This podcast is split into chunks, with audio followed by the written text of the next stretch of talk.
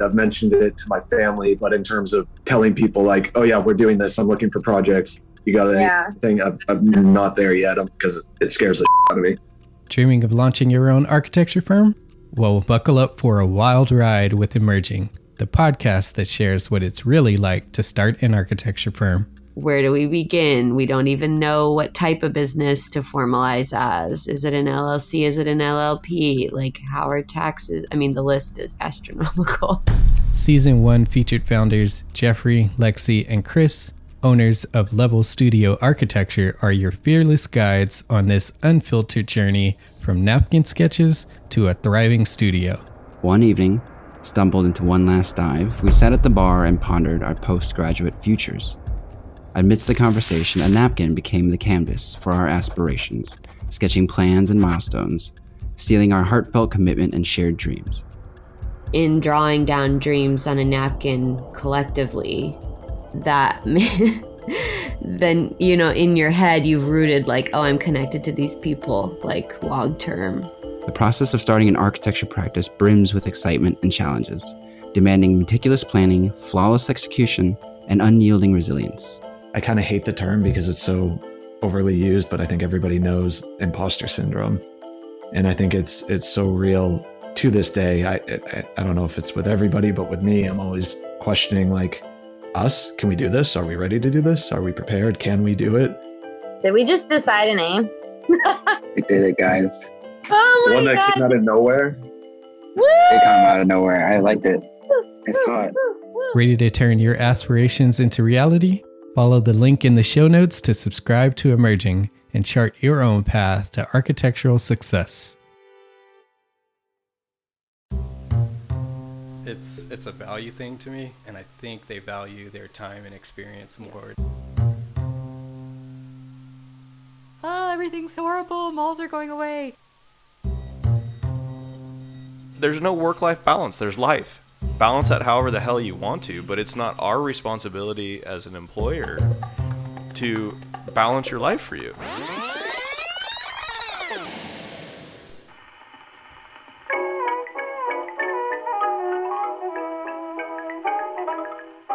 The building industry has long been reluctant to change. When things are going well, developers and builders have had no incentive to rock the boat. But now, post recession, a shift in society and culture has ushered in a tidal wave of change in the industry, and there's no going back. Welcome to Spaces, where we explore and analyze how the building industry is evolving, from design and construction to management and economics. Join hosts Jason, Ali, and Demetrius as they discuss the evolution of your spaces.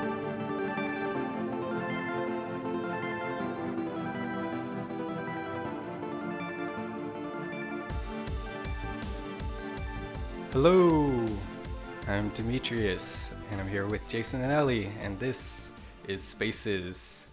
On today's episode, we're going to talk about millennials. Uh, but before we jump into that, guys, uh, catch up a little bit. How you been? How how's the last two weeks, weekend been? So, you know, I found out yesterday, was talking to my husband, and he was cleaning the kitchen, and he was listening to, oh gosh, Alice Cooper. no, something similar. and I was like, where's that music coming from? Turns out, since I travel a lot, he plugged in our Google Home and keeps it plugged in the oh, whole time and never told me. They're watching you. They were watching me, and I saw Demetrius. You have one in your in the other room as well. Actually, I noticed that you don't even have that little thing covering your camera on your phone now. There's no, I you know, I gotta take selfies. Wow. Good transition to. I'm kidding. I don't have any selfies on my phone. I Oh, have cat selfies. oh boy. so now Big Brother's watching you. Exactly, and I tried everything to stop it. Uh, yeah, and besides that, we had a, a baby come visit. My friend from Ohio came with a three-month-old. Oh, okay. I didn't know if you were gonna start talking about pets again or something like that. no, so real, baby. real baby. Cool. So- how'd you like holding the baby? I um, You didn't? I don't know what to do with them. You Like- freaking hold them. what do you expect them to do? It's not a no, toy. like most people say, support the neck. And so I said to the mom, "Do I need to support the neck?" And she's like, "No, she has a really strong neck." So Wow. I, I supported the neck the whole time, but it- she just kept giving me these weird looks. I think I'm understanding why you like cats right now. so I mean that was quite eventful, but we needed a, a weekend to recover from that. So how Oh, that's oh, hilarious. How about you guys? Uh, Jason. Yeah, uh, for two weeks shoot, um, a whole lot of the same, and then a whole lot of a lot of the same. Uh, we, we've got a lot of projects in the company that we're working on right now, and uh, a lot of the, the builders that we work with have so many products coming out. You know, projects and homes, and both the cabinet and flooring side that we're dealing with.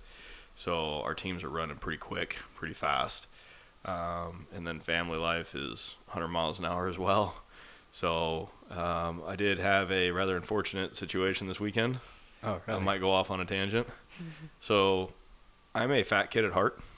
Um, I may go to the gym a lot, but I like my sweets, and that's probably the reason why my wife and I joke that we go to the gym. This is why we work out. to offset. Yeah, so one of the things that we like to do, and we haven't been able to do it in a while because youth hockey plays on Sundays. So what we normally do is we go to, we walk Balboa, and there's a uh, bakery called Blue Chair Bakery, which has got the best cinnamon rolls like ever, right?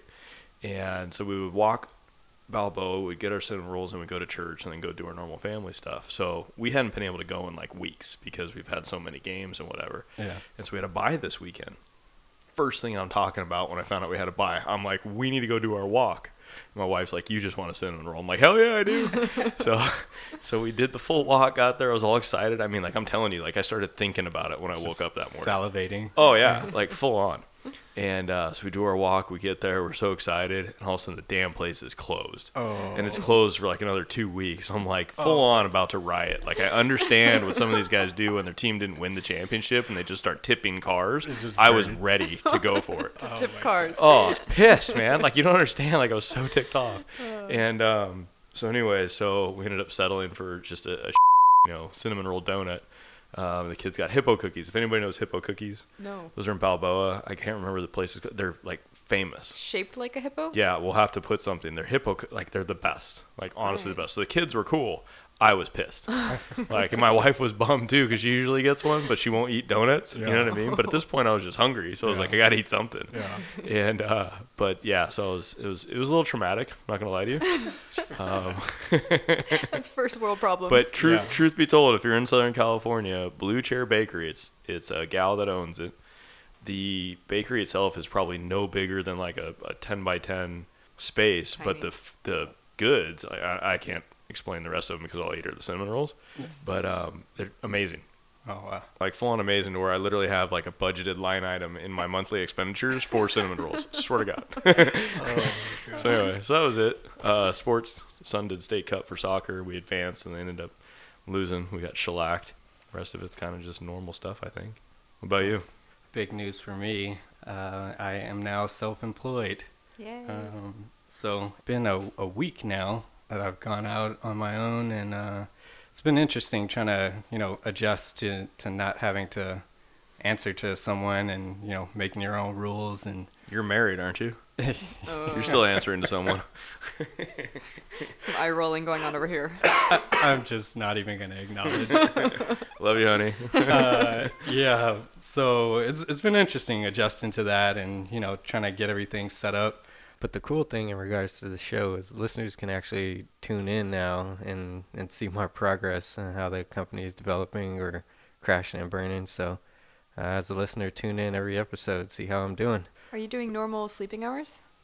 You're kind of Uh, keeping to like working. Yeah, yes, for the most part, and that's mostly because of our dog. Talked about a little bit last week, but he's on meds, so I have to get up at 6 a.m. Um, so I did bump my schedule back a little bit, like an hour. So now I get up at six to give him his pill, and then he has to have a pill at two, and then a pill at 7:30, and another one at 10. oh So my it's, gosh. Yeah, it's it's crazy. So just dealing with that, but um, Dude, kids are way easier. uh, but it's been fun. So, you know, kind of just got bit by the entrepreneur bug, and uh, the thing that really kind of pushed me out finally was just, you know, I, I've mentioned that I've been in the the housing uh, industry of architecture, and uh, dealing with clients there has just been a. We talked about a little bit. The the industry is just traditional, and you know, trying to push it along, and um, the fact that there's so much money at play in in our industry, the relationships can get real testy sometimes, and um, you know, I got to the point where I just felt like there's a better way to do this, but you know, managing the schedule of work, you don't really have the time to figure out a, a solution that to, to change something that drastic. So I just felt like I needed to take a step back a little bit and, you know, give myself time to, to really, if I want to get back into the development housing, uh, really figure out a way to make it work and make it more efficient. And so we're, we're all happy with the experience and can work together. And then at the same time, I can pursue work, some other work that I really want to try to get my foot in and, and uh, you know, explore, see what I can do, do the podcast, continue my writing. So all that stuff. Good for you, man. Takes Yes. a lot of uh. Well, the word I'm thinking of, I can't say. Yeah. But uh, We're trying to keep it PG. I gotta go back and Yeah. gotta go back and bleep you out a little bit. yeah, I think I threw one out there earlier too. you're a Sorry little about loose that. today. I'm telling you, when you start freaking messing with my cinnamon rolls, man, it's a problem. So uh, let's go ahead and jump into it today. But first,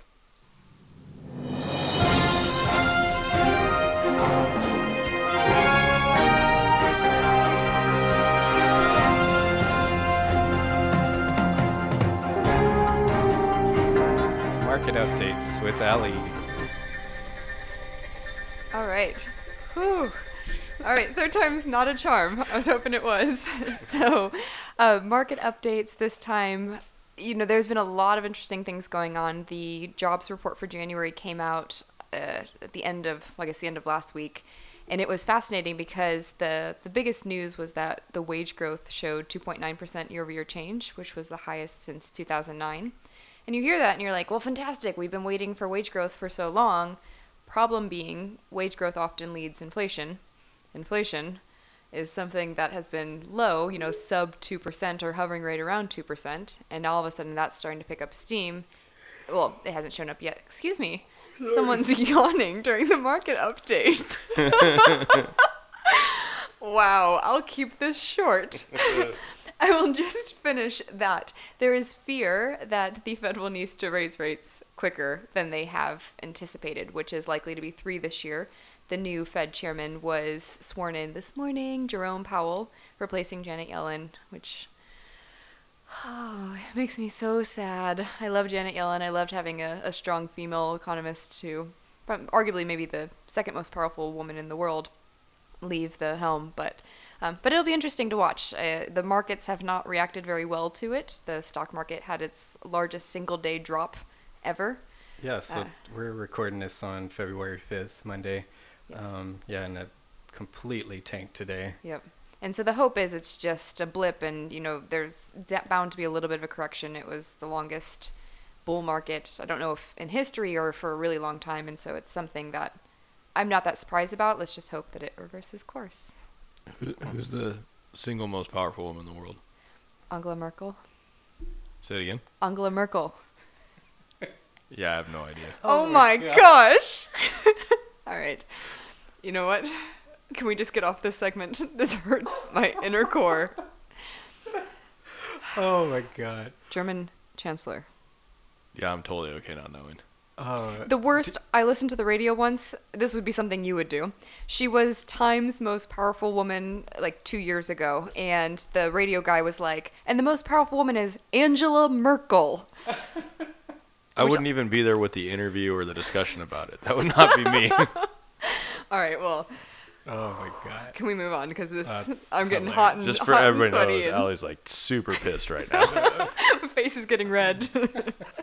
All right. Uh, before we jump out on the market updates, I wanted to drop one quick thing in from the architecture perspective, which is kind of crazy that uh, reports have come out recently that um, I believe it's 26 states. So you know we have to get our license for um, no in whatever state that you practice in. So you have to have your your architecture license. Uh, 26 states have now, um, I believe, either talked about or are reducing requirements to get your license down to the bare minimum. and somewhere between five and seven states are actually considering completely removing the requirement to have a license. Wow. Uh, so the AIA, which is the American Institute of Architects, they have you know issued a, a letter basically strongly supporting um, or coming out against uh, this kind of train of thought. Um, so it's it's a huge huge news and specific to architecture. It's kind of crazy because architects are basically um, our main essential purpose is to to protect the life and safety and wellness of people that occupy spaces. We we you know are in a building 90% of our time so it's critical that you have people that are trained to produce spaces that are um, you know high quality and and you know not gonna create situations where you're getting mold or fire you know so um, yeah it's it's just uh, disappointing news to hear and hopefully people kind of come to their senses and Mm. and turn back on that but it's it's kind of crazy to hear Have you read the argument for why they would For it, change? I? Yeah. haven't been able to locate uh, what the argument is. Yeah. I can't even fathom what what the the argument would be Yeah, um, on that side. So, um, but I'll keep following that, and you know if there's any uh, updates on that, well, I'm sure we'll discuss it again. But um, if you guys don't have anything else, let's uh, go ahead and jump into the discussion today for on millennials, and uh, I'll go ahead and define millennials for those that don't know. Um, millennials, also known as Generation Y, uh, it's the gem- generational demographic uh, that follows Generation X and we're right before Generation Z. And we've been chopped up. Uh, I say we because all of us in the room fall under that category of millennials. Been kind of chopped up as called zennials, I've heard. And I'm trying to coin the phrase of millennials that ends with a Z. Millennials. All right. I see what you did there. Yeah. Uh, on the on the front end and on the tail end of that. So um, there's I don't know if you've heard of a precise dates, uh, Ali, but from what I've seen, there's kind of discrepancy or different opinions on what the exact dates of millennials are, the cutoffs. Yeah, it's but typically it's- argued 1980 to 2000. Yeah. So putting them between 17 year old in high school and a 37 year old doctor who's gone through residency and is now practicing. So Okay. it's such a wide group. Big. Yeah. And and I say that there's all these different, you know, sections of millennials because um, we're not as clear cut as people would like to think as far as um, you know our perception and, and the way we think of things. Um, it's a little bit different if you're looking at the leading edge or in the middle or at the end. Um, have kind of you know at different stages of life and think differently in that process. Well, and that's the way I look at it. So I think I mentioned in our maiden voyage that I spend a lot of the time going around the country presenting on millennials. So Yeah. I do it in both, well, in hospitality, commercial, and residential real estate. Yeah. And in doing it, everyone always says, okay, well, if you're a 25 year old millennial, you think like this. And if you're a 30 year old millennial, you think like this. And I mentioned also that I'm from Cleveland, and so I think about a 25 year old in Cleveland who thinks a lot differently than a 25 year old in Newport Beach. Yeah. And even within Newport Beach, you have millennials that think completely different and they can be the same age group. So I don't ever define people by their age. I don't think that's the right way to do it. I think life stage, lifestyle, and then I also created a spectrum of kind of psych- psychographics. Who are these people? Because if you talk about, I guess Demetrius and I are uh, around 30 ish and we don't have kids, but there are a lot of 30 year olds that have kids that Yeah. want nothing the same as we do. Yeah. It's very much about where are you in your life Yeah. versus age. Yeah, that's probably a better way to do it. Because Mhm. there's a lot of people that are my age, which I'm at the higher side of the age range for that, that are different stages, like you Mhm. put it. You know, some are finally getting into professional side of things, Mhm. not married, don't have kids, and here I am. You know, been doing what I've been doing. I think for 13 or 14 years, and married, and you know, tripping out because my son's going to be in the double digits this year. You know, towards the end of the crazy, year. So it's like, holy, you know, what happened? So I think naturally the propensity is have a different view of things than than a lot of the, the younger millennials would be, or even the same millennials that are still, you know, single and Well, that's it, because there are millennials that. So growing up in Cleveland, uh, I was around a lot of kids in my high school. Maybe you guys were too, but they had kids at 18, And so there are a oh lot of God. people that are your age, or sorry, that are had kids at 18 but live the same life stage as you Gotcha. married with kids or maybe not Yeah. married but have kids and Yeah. so i i also talk about them in terms of like traditionalists and trailblazers because you're going to have two especially when you're talking about the home building industry traditionalists are going to have a completely different preference preference than someone who is a trailblazer has been lifestyle sampling wants to go to ethiopia for vacation versus a traditionalist who thinks disneyland is the bee's knees hmm. which is nothing wrong with it you know it's just I just prefer two Hawaii okay because i do think you jason would be more of a traditionalist for sure. and I think Demetrius, I think you and I would probably be more trailblazer. Yeah. Yeah, I- I'll I'm send money still- to Ethiopia, but I want to go vacation in Hawaii. You know what I mean? I'm still laughing off of the fact that you said the bee's knees. That's a really She's got an old phrase. soul in a lot of ways, man. No, I just used the other day with my husband. I used God's green acres, and he's like, Oh "Who uses that phrase?" Didn't know it wasn't common. You're a trailblazer, but your lingo is so traditional. Oh man, that's hilarious. but yeah, the group I find the Simon Sinek video that everyone likes to share. I hate that video. It makes my blood boil. Yeah, so for the longest time, I had a hard time uh, coming to terms with using the word millennials. I really hated it because there was such a stigma with millennials.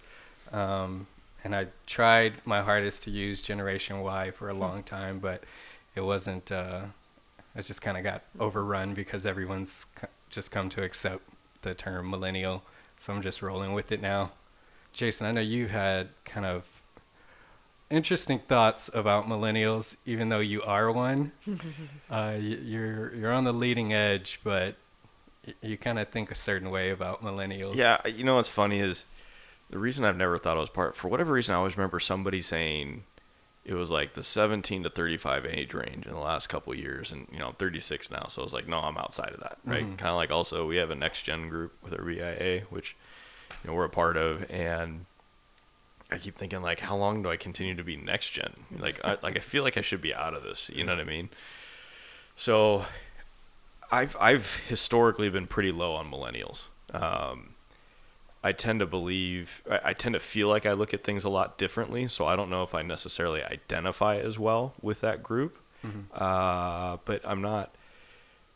There's been some things that have come out and challenged it. I, I tend to struggle with the group because it seems like it's the, the group of entitlement. Everybody's gonna say, right? All millennials are entitled, and and I and I see a lot of that. I, I get a lot of that with interactions with associates, with other people. I you know I, I had mentioned way back when a few episodes ago that I had an opportunity to coach college hockey. So at a pretty prestigious university, um, not necessarily for hockey, but for academics, and a lot of those students would tell me what they planned on doing and how that was going to happen and i'm going to graduate and make six figures and just because i'm so smart you know basically and because they thought they were better than everyone and and trying to get them to understand it's like you have like i realize you think you're so brilliant and maybe you are. I mean i don't know but you're going to come into an environment in which maybe somebody who's not as smart as you has been doing this work for 20 years they're the expert Yeah. like your books don't mean anything at that point. You have to have the you know the application of the knowledge to it. And but it was the expectation to come out and like the world's just going to unfold for you. Now i think and this is where you know Allie and i tend to disagree on a lot of stuff but i think i'm going to throw her for a bit of a loop because that's how i do feel about it. I'm like they're entitled they're entitled they're entitled. If something doesn't work out right away they flip and they just want to do something else because it wasn't meant to be. And i always feel like they're not willing to put in the work Mhm. so I had mentioned before there's a podcast that I listen to. It's a gentleman by the name of Andy Frisella. He's the CEO of a, of a supplements company called 1st Phorm. Totally in your face, brash dude. And he has a completely different view on millennials.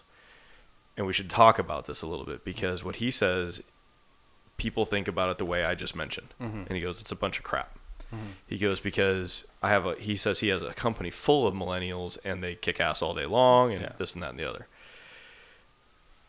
His point was, why are we so surprised that these millennials feel like they need instant gratification, give up so easily, when all we've done is condition them to hit okay Google or whatever it is and say, hey, what's this? And boom, there it is. You know what I mean? You want a you know Chipotle burrito? Dial it up on your phone and they'll deliver it to you in 15 minutes with you know DoorDash or whatever these things are. And as I and as he's explaining this, I'm going, you know what? Maybe part of it is conditioned, and maybe maybe I need to rethink a little bit of that. And I- I think it's somewhere in the middle. Yeah. Um, like I said, he's a pretty brash guy. So I think one of the things where he says, I hire a ton of millennials. The people that come to see him are not a bunch of wusses. They're not a bunch of baby people because of who he is as a personality and what his company's for and everything else. So I think that weeds out a lot of it to start. Sorry, Andy, not that you're listening to any of this, but I think that's part of it. Um, and that doesn't mean every millennial's that way Yeah. but that's how I tend to view the group. We have a lot of team members that work with us that they get in there and it's like, I want growth, I want growth, I want growth. Well, they don't really want growth because they're not doing the work. They want more money. Yeah. And I don't have a problem with that. You, that's okay to, to want more money and make more money, but you also have to learn that it's an investment. Like you have to put in the time to be able to do some of these things and get remunerated for it. Yeah.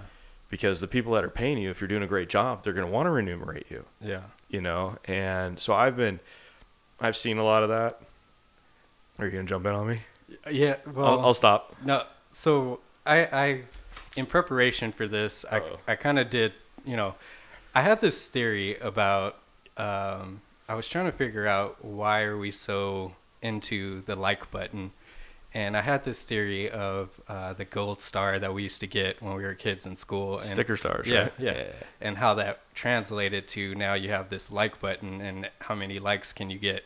And as I dug more and more, I kind of stumbled upon this deeper theory.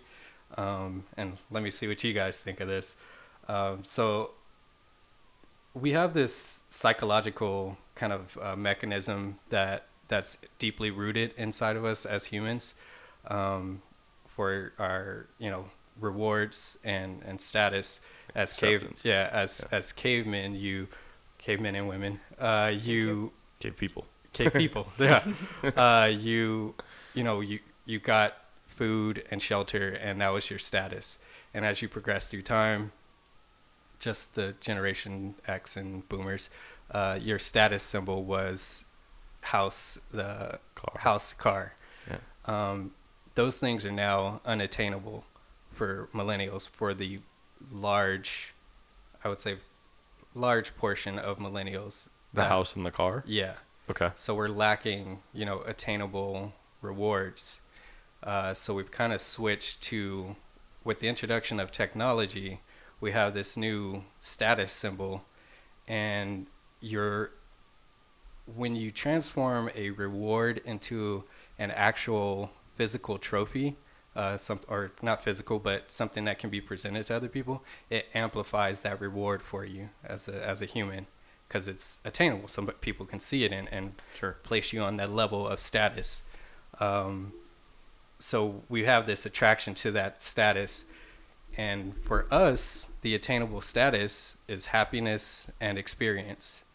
So when you go to work, if you're not happy with that work for whatever reason it may be, and then going back to your instant gratification, uh, you don't really have the patience uh, to to kind of wait around and, and see if that happiness is going to occur. So you you have sort of a short stem, and you you want to go and chase that happiness because on Facebook and Instagram you have to present that happiness. You have to have experiences that other people see that you're happy, and you want to present that because that's your status symbol. That's all the likes, all the followers. That kind of elevates you uh, mentally. So I think that's why people have short stems of their work experience or, or environment, um, where they, they live. They want to travel more nowadays. I think that's sort of where that's rooted. And that's kind of my theory.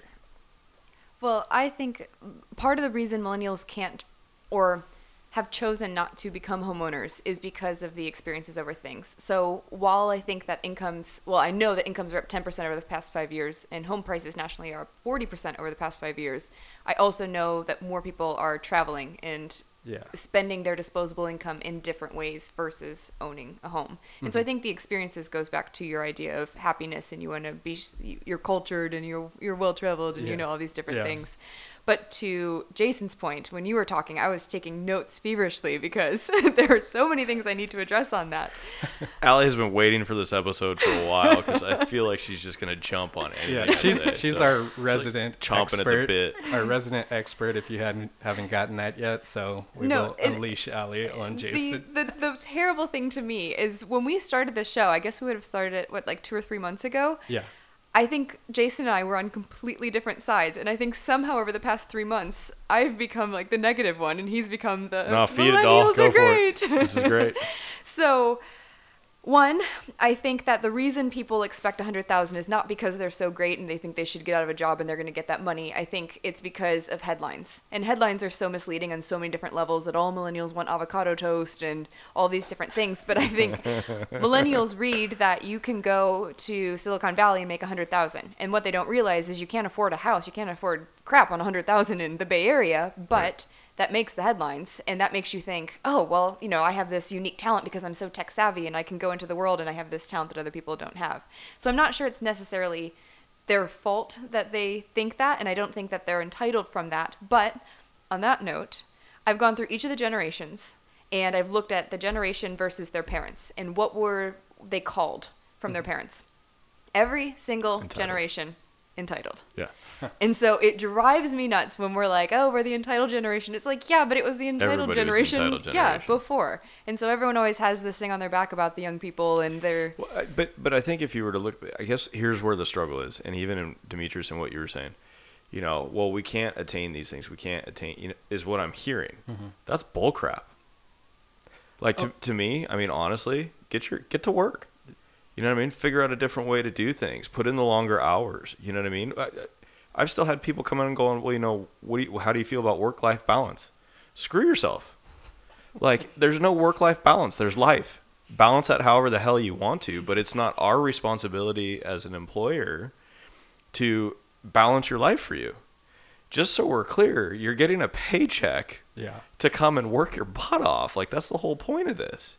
So uh, still, uh, two weeks ago, somebody asked me that question. you should see both of our faces. And- it's and Demetrius and, I. But but I don't it, and I don't know.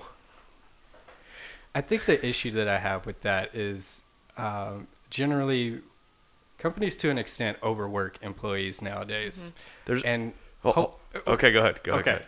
Uh, companies generally overwork their employees nowadays. And when I say overwork, I mean not that you just have to stay late, but it's the fact that there is a general hesitation, not to anyone's particular fault, because we have come off of this uh, recent downturn and um, everybody's still kind of gun shy, but um, you take on a lot more of a general workload than people, uh, you know, feel that they should, and there's a sense of, you know, there's there's more. th- One of the things that I think um, I feel bad for millennials is, or for us, is that we have so much information and access to information and knowledge now, and you see all the things that are going on in the world, and and you have this sort of um, understanding of value and what what are you willing to to work for, what are you willing to pay to get that house for. Um, when I say it's not attainable, I don't mean just strictly can I, you know, pinch pennies to buy that house, but it's what is the value of that house. Um, do I really want to pinch pennies and spend this money for a house that is overvalued and is not really what I'm looking for just so I can have a house? Do I want to work all of these hours just to make a salary that's, you know, okay? Um, when I can, you know, go to a different job and either get more money or have a better schedule where I can travel and I can have some freedom. Um, so there, there's a, a calculation of, of value that I'm that I'm thinking of when I say you know attainability and and the idea of Sure. work-life balance.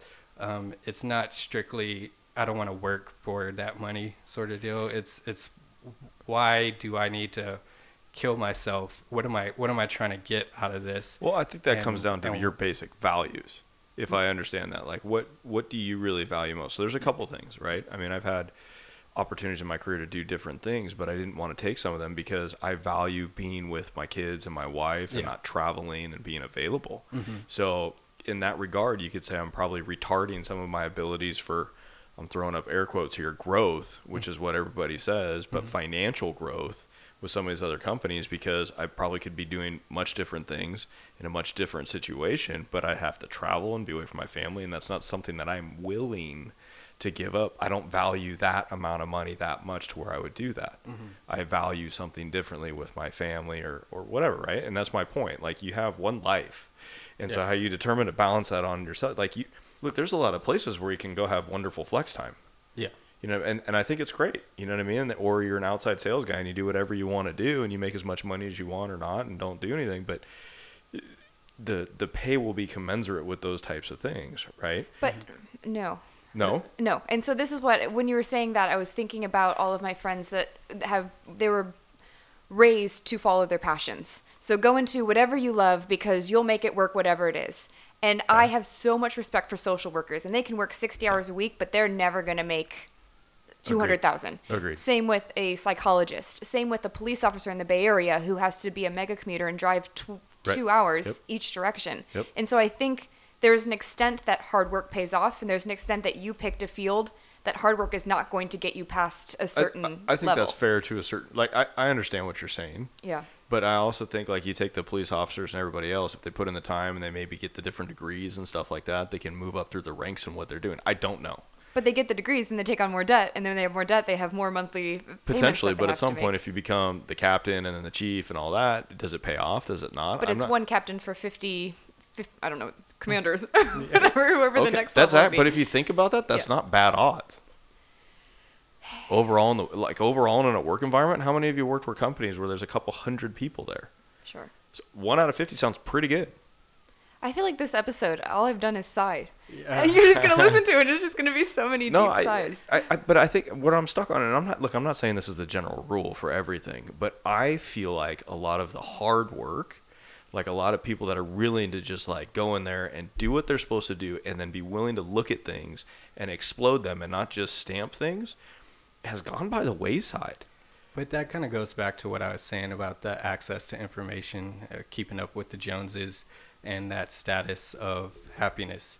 I think people look at the their their their circle of people that are traveling and, and doing things that they enjoy uh, at a fault because you know we're looking at each other's highlight reels Exactly. um, but I think people compare themselves to others, and they they have that short stem of, "Am I really happy with this?" They look at their boss, uh, you know, 20 years down the line. Is that what I want? Um, and and you start to look at these things a little bit differently because you have so much access to information and comparisons. Previous generations didn't have that. They had, you know, their immediate circles. When you were told to do something, it made sense because there was a light at the end of the tunnel. You were going to buy that house. You were going to buy that car, um, and and that's kind of the way that society was, and that's how you were held on that status ladder. But now those things aren't status symbols, um, whether they just aren't status symbols or we truly can't attain them, and it's translated translated into uh, the experience and the happiness thing. Um, so I think I think there's there's a lot to consider when you look at what millennials are and and how they approach or what they value or what they look at as hard work and if it's worth it sort of I, I could keep going, so go ahead, Allie. Oh no, I want to take it a completely. I want to go lighthearted because I feel like this has gotten really serious, and I need to tell you about a millennial I met this weekend. Okay. So, husband and I went out to a vegan restaurant on Saturday, and If that's not millennial, by the way, I don't know what is. we're sitting next to And a. I bought dinner for everybody tonight, and of course, Allie ordered a vegan oh burrito, and I'm like, this makes no sense whatsoever. it makes sense, and it was fantastic. I saw this video where they said I'm a vegan because I'm not an animal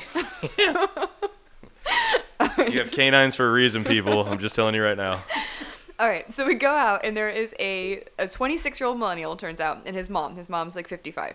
And so we're sitting there. The millennial entire time is sitting on his phone, is just looking, talking on the phone. We would say something. He looked up. He goes, "That's donk," and then goes back to his phone and goes back.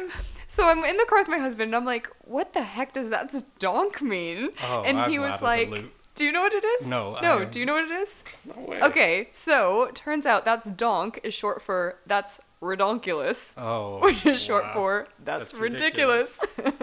and so I was like, I'm so disconnected. You know, we talk about all these like professional millennials that are working their tails off and and doing all of that, and then you just meet this guy who I don't know what app he's on, maybe on Snapchat half the time, and not listening to us, but enough to speak his own language.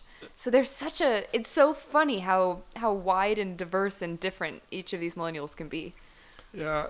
In that sense, millennials are the worst. It really yeah, is bad. I, I mean, I think you could talk like we're I, obviously it's personal frustration, right?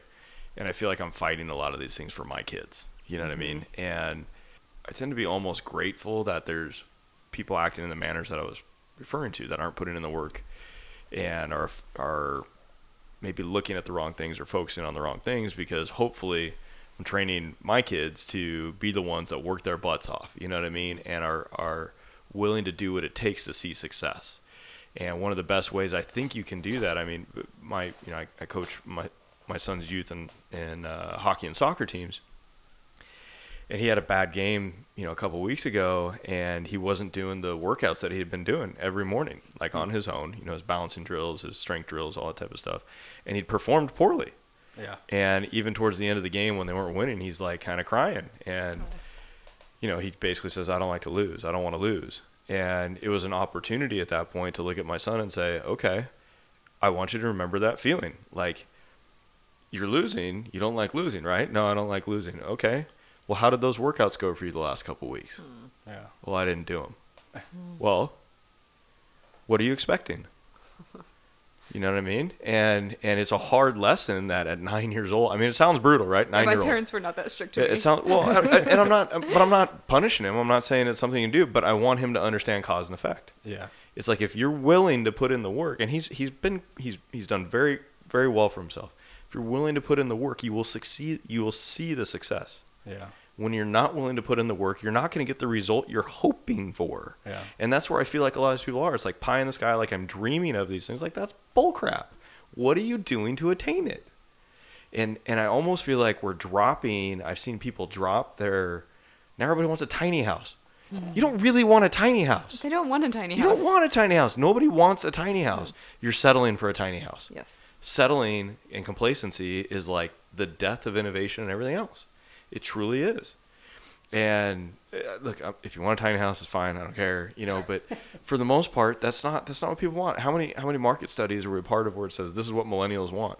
The truth of the matter is, the millennial wants the single family home with the yard and the you know the the 2.3 kids and the 1.2 dogs or whatever it is that that that we measure these things in. But it's just difficult for us to do it potentially in the areas we live in. Now here's here's the thought behind that, and I remember this with my parents. In order for them to purchase their first house, they had to move. That was hell. I don't remember when that was. I don't remember what the years were for that. But we have a lot of people now that are unwilling to move, that are unwilling to leave mom and dad. I mean, let's be realistic. I'm not saying out of the house, but like they don't want to. If you grew up in Irvine, you're not leaving Irvine.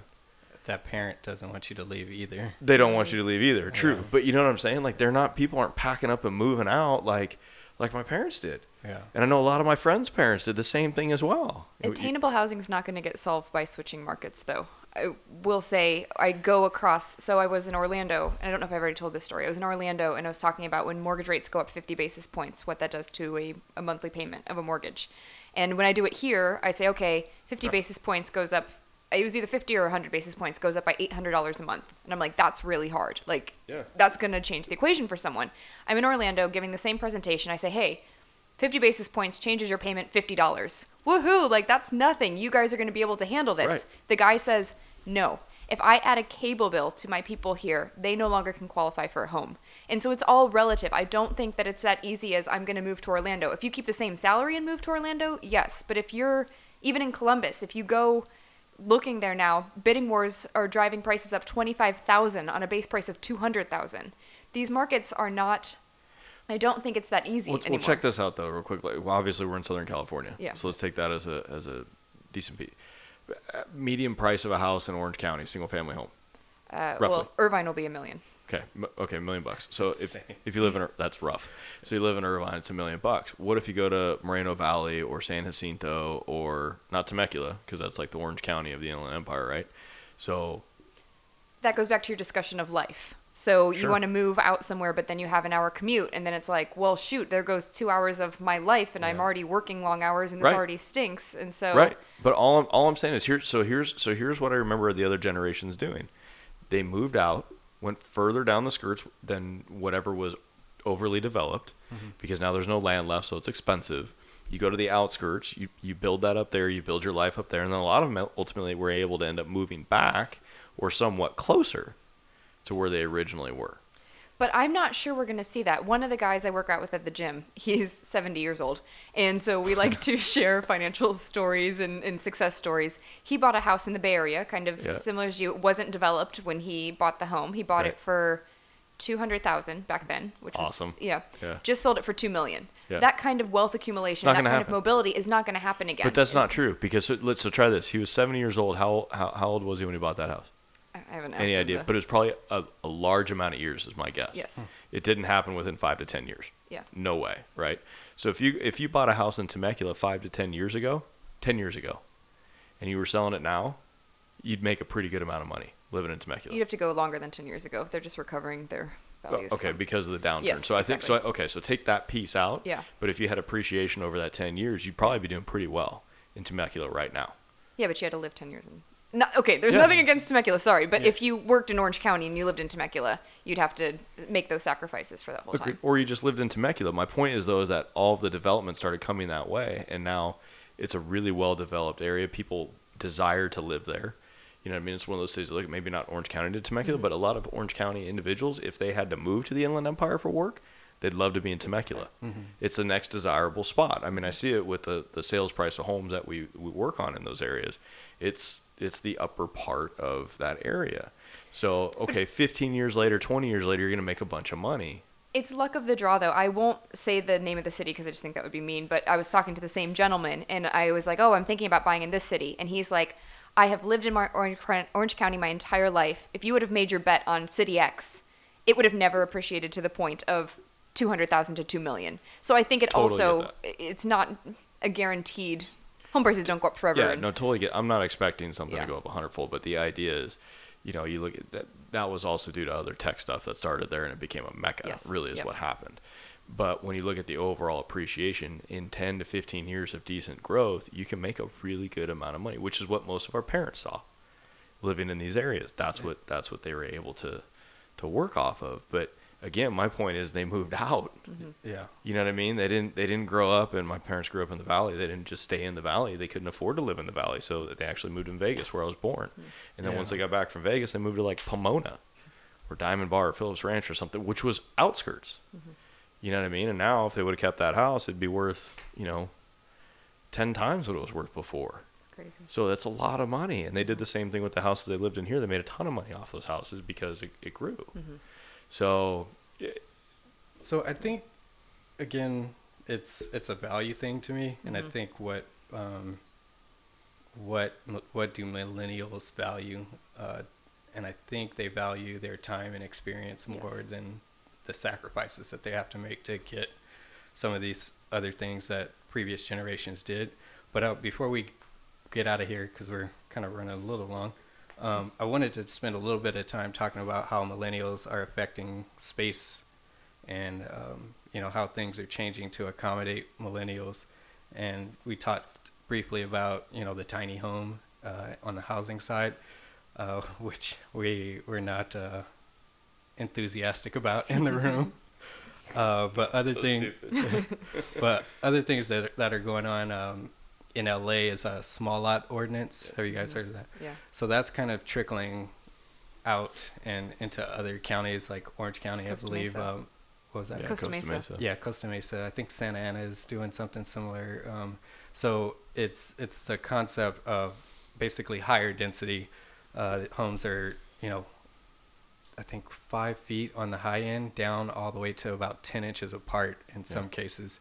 Um, but they're technically single family dwelling units, um, detached units, and and that's a, a big deal legally if you can buy a home that's uh, called single family detached. Um, so that's that's a new concept that's kind of starting to make make way out. Um, another thing about value is why don't we why don't cities kind of start to allow um, you know how we, we're we're kind of going towards a, a shared economy, and and millennials are really um, into that shared economy, like Uber um, and Airbnb. So why aren't cities? Well, let me say, cities are very against. A lot of cities are against allowing your home to be rented out, a space in your home be rented out to have people um, to get an income off of your house, and that's part of that value is what is my home doing for me um, outside of me making payments and having to clean it. And there's a uh, new mandate in California. If you guys saw that came out, I don't know if it was passed or how it how it came to be, but now cities no longer have to get approval for you to use a second home income towards your ability to qualify for a mortgage. And so that's a total change. So they are actually starting to change. Yes, exactly. Realizing that affordability is at like 11% in Orange County. Yeah. What can you do? Okay, well, finally, we can have a second room. And if you rent that out and you get $1,000 a month, now you can all of a sudden qualify for a home when you couldn't have done that before. You would have needed a raise to do that. Yeah. So whether that's good or bad, I don't know because I also think that changes neighborhood dynamics a Yeah. bit. So I'm a, you know, what is it the the NIMBYs? Yeah. Um, so, Yep. it, I mean that's that's something that needs to I think be con- strongly considered. Um, we went on to like office spaces. Uh, we talked a little bit about that pendulum swing of uh, Yeah. doing the open office, and everybody wanted this kind of cool um, Zappos type setting to attract millennials. When that pendulum's kind of swinging back a little bit, people realized that didn't necessarily work. But on top of that, they're doing the um, more communal spaces um, and the shared office. So uh, I think we're, I don't know, I can't remember the numbers uh, as far as entrepreneurs and amongst millennials, but um, they're starting they're starting to capitalize on that, having the shared office. So it's a general space, and everybody uses you know one small space, and then uses all the amenities of Don't, that office. don't take this the wrong way because I know you just went out this direction, but like entrepreneurs, like the new buzzword. yeah. I mean, everybody talks about being an entrepreneur or whatever, you know. And I don't think all of them really understand what that means. Mhm. You know, I look, I'm not an entrepreneur. I have an entrepreneurial mind Yeah. in, in in what I get to do with the companies that I work with. But I'm I I would never say I'm an entrepreneur because I don't want the the the worry about paying additional associates, you know, and, and, and that type of stuff. The funny thing I think about when when we talk about millennials and shared space amongst offices, like they're on their phone the whole time. Why do you need shared space? Why do you need communal space? They're not going to use it. They don't talk to each other. Yeah. I'm, I'm not trying to be rude. Like you can sit at the table. You kind of mentioned it before. That kid's sitting with his mom, and she's probably buying dinner too, by the way, right? and he's like not even conversing with her. And I know I'm guilty, just like Allie is right now, of texting, you know, while we're talking or whatever. I'm sure she's not texting, checking but emails. yeah, but like why we have we so in the office that we just built in in the Frisella company, uh, he did a phenomenal job. Like in his vision of what he wanted the new offices to look like. You guys haven't been there, you need to come by, but you'd really enjoy it. So it's really cool. There's a lot of open space. There's a lot of communal space. They don't get used. Yeah. They they don't because every because what happens is you go at lunchtime or whatever your break is, and that's the other thing. How many freaking breaks do we really need a day?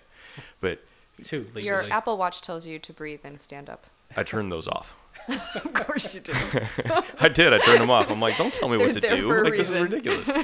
but they they want to leave for lunch. They don't want to be around the office that much. You Yeah. know. I- Are you talking the- millennials? Yeah. We no one in my office leaves for lunch. We Really? all sit and work through lunch. Oh well. Okay, that's different. But I'm saying like if somebody's gonna actually take a break or take a lunch, like as far as the communal space yeah, being used, they don't use it. Like they don't. They'll sit in there, or we've got multiple tables, and it's like one person at like each table. Yeah. Like for the most part, they don't sit and converse. It's so it's kind of funny. It's like, what's the point of these things? No, I think you have a weird, and I think that's that's my favorite thing about millennials is it's all about frame of reference. So it's who is your inner circle, who are the people that you work with, who are your friends, who is you know who are your who'd you go to school with, yeah. And so you always think like, and I'm guilty, I'm guilty as much as the next person is. Oh, well, all millennials do this, or all millennials think this, or oh, all millennials aren't going to use this communal space.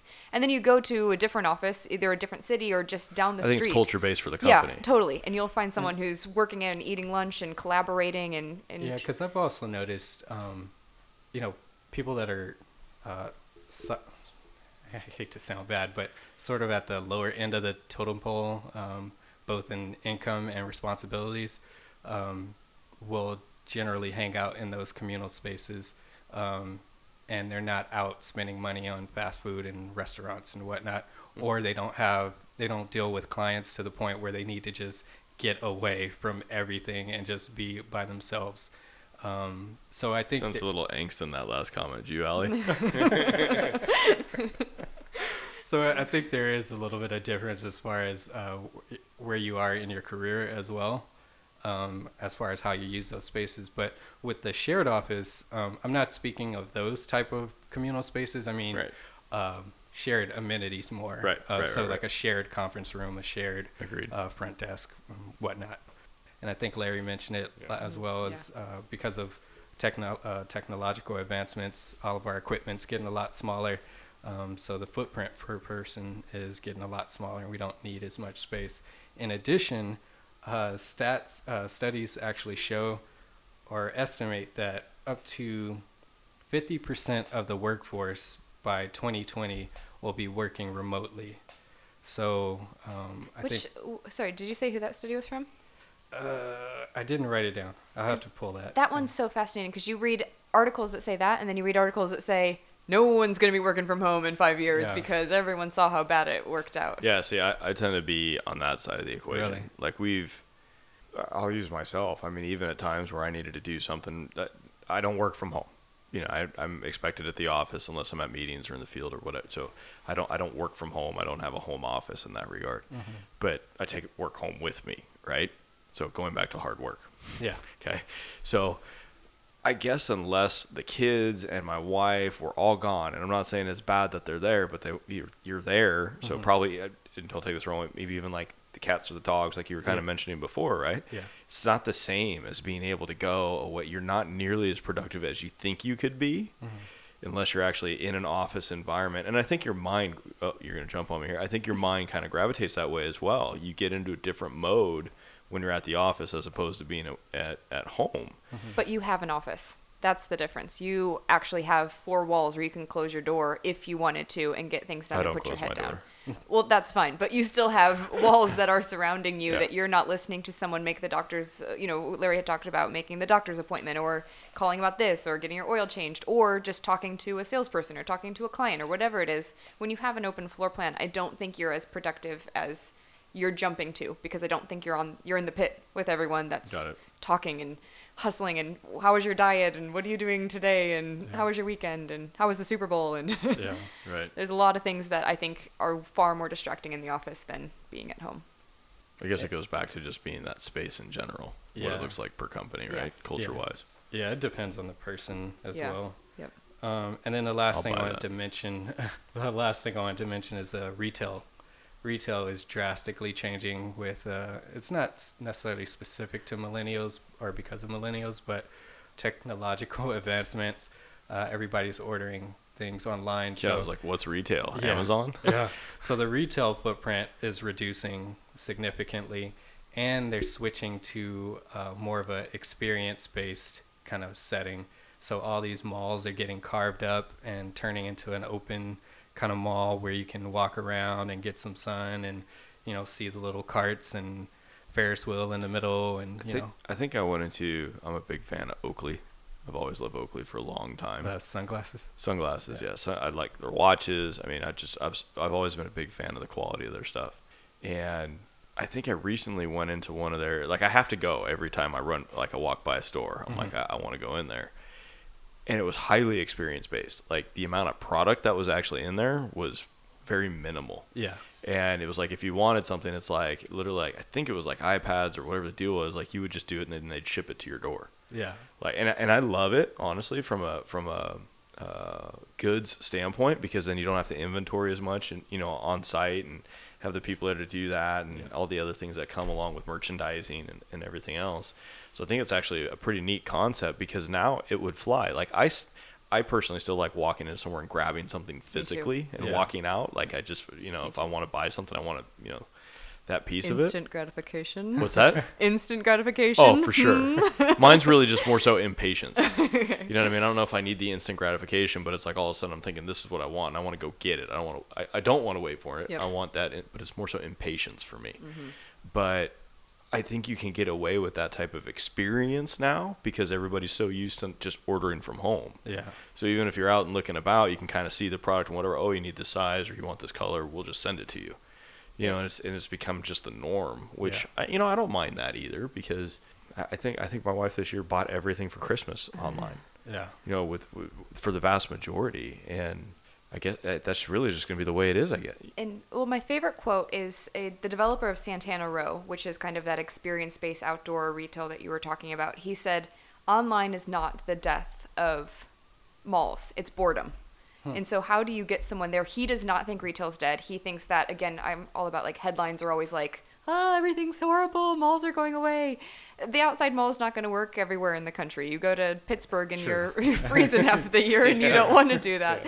Um, but I do think, and he thinks that people are still going to want the tangible goods. I still buy a lot of my items. I use Amazon probably supplemental to also going to the shops. But part of the shops is like Saturday afternoon, I want to get with my girlfriends and go have an experience, go get our I don't know meals done and go buy something. but that's still you're not going to replace that with Amazon. Amazon's Yeah. going to help me when I need hairball remedy for my cat and I want it tomorrow Yeah. while I'm at work. So I'm not sure it's completely dead, but I do think the traditional boring mall where you walk in, the footprint's going to shrink or it's going to evolve. We're taking this? Because I still have one thing I want to address with the whole millennial And concept. he's like, we Okay. need to wrap it up. Yeah. Yeah, Okay. so- last last comment. All right, so real quick, the thing that, that kills me, and I just dealt with it a little bit more today, is there, there's some younger individuals at the office that have started within the last three to six months, mm-hmm. and they're constantly coming in saying, you know, I want more growth, I want more growth, I want more growth. And one of the individuals, I won't say male or female, came and asked me today, like, hey, I want to, you know, I want more growth. What can I do next, right?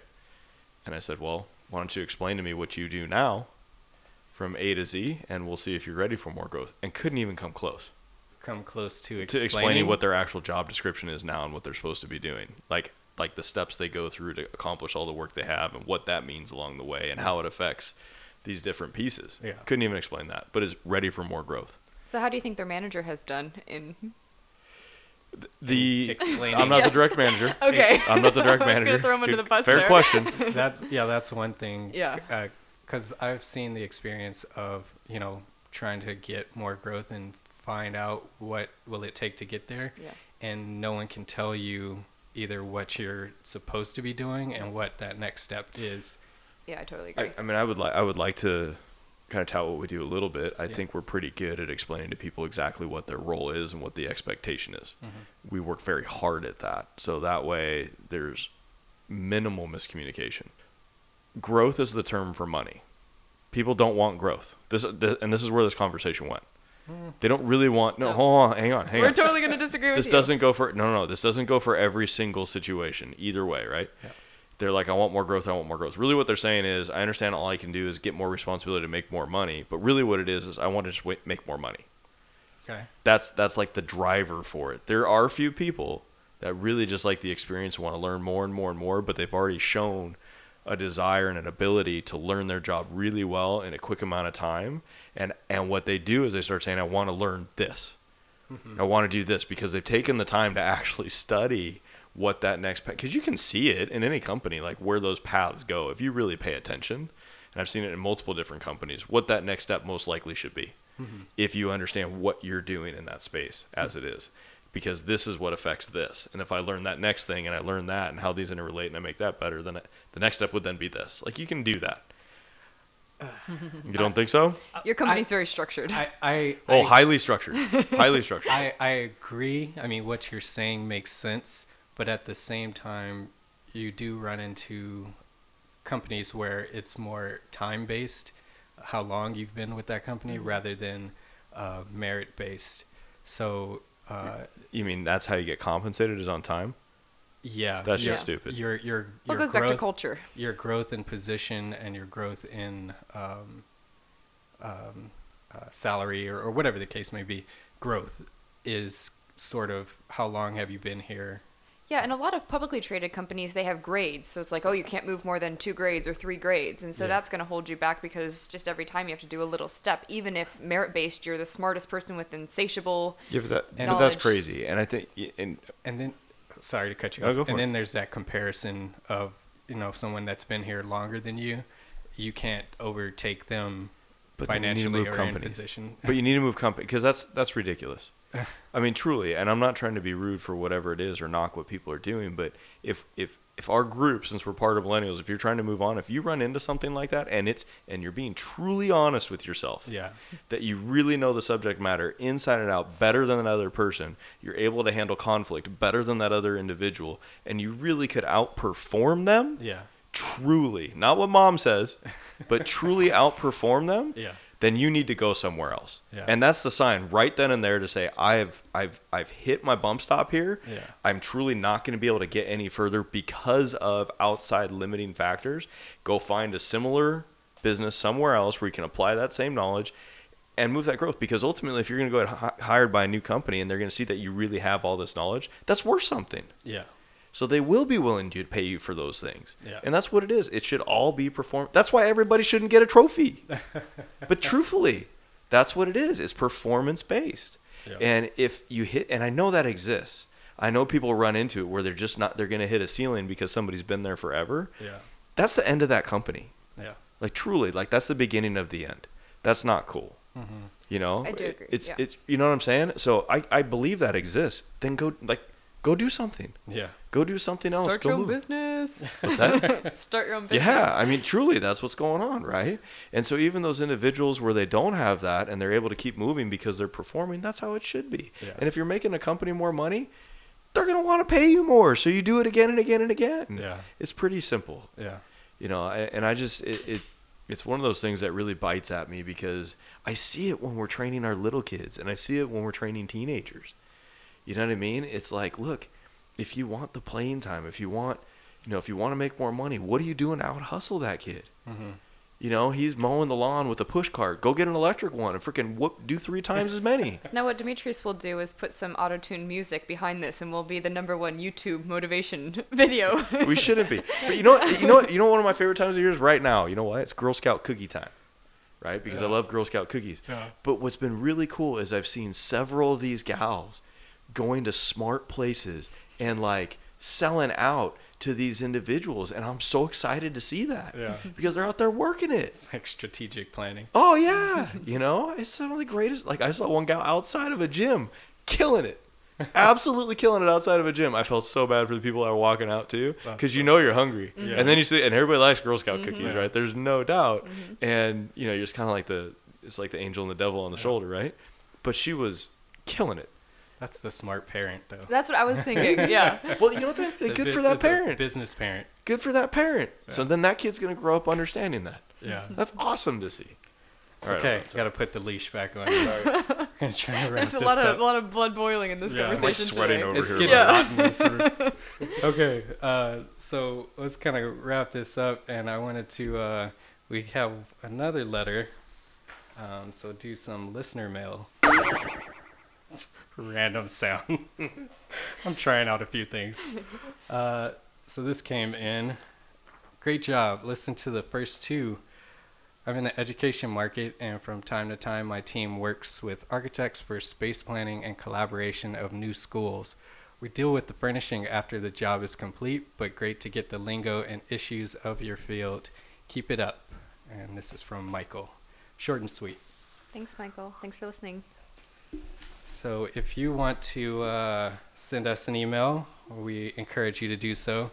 Uh, whether it's a love or or hate email, we're uh, we'll we'll read it. We'll figure out how to read it, and you can do that by sending it to hello at spacespodcast.com.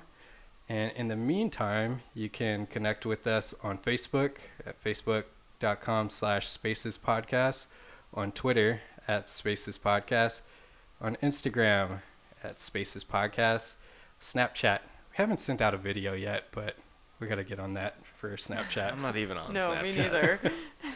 Uh, and then we're on LinkedIn, linkedin.com slash company slash spaces dash podcasts. And uh, I think that's pretty much it as far as the ways that you can contact us. So we know there's tons of podcast option options out there, and we really appreciate you guys spending some time with us.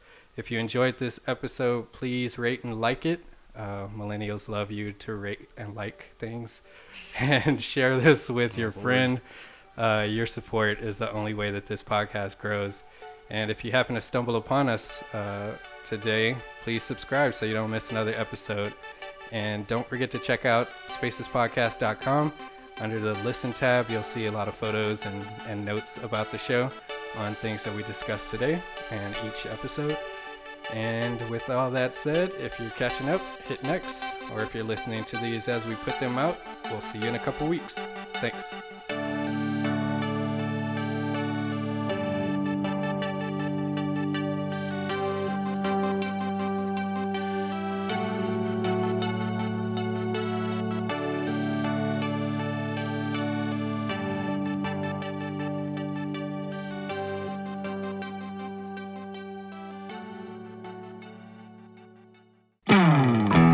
Hey, architecture firm owners and emerging leaders. Get ready for unparalleled insight into the development of a world class architecture firm and a worldwide organization driving the digital transformation of the design and construction industry. With Build Smart, the podcast that's changing how our profession operates. We share the incredible stories behind innovation in the building industry with my friend and co host, Patrick MacLeamy, FAIA former CEO of the international architecture firm HOK. You know, Yamasaki's office or firm lasted during his lifetime. And when he passed away, I think that was the end of the Yamasaki office.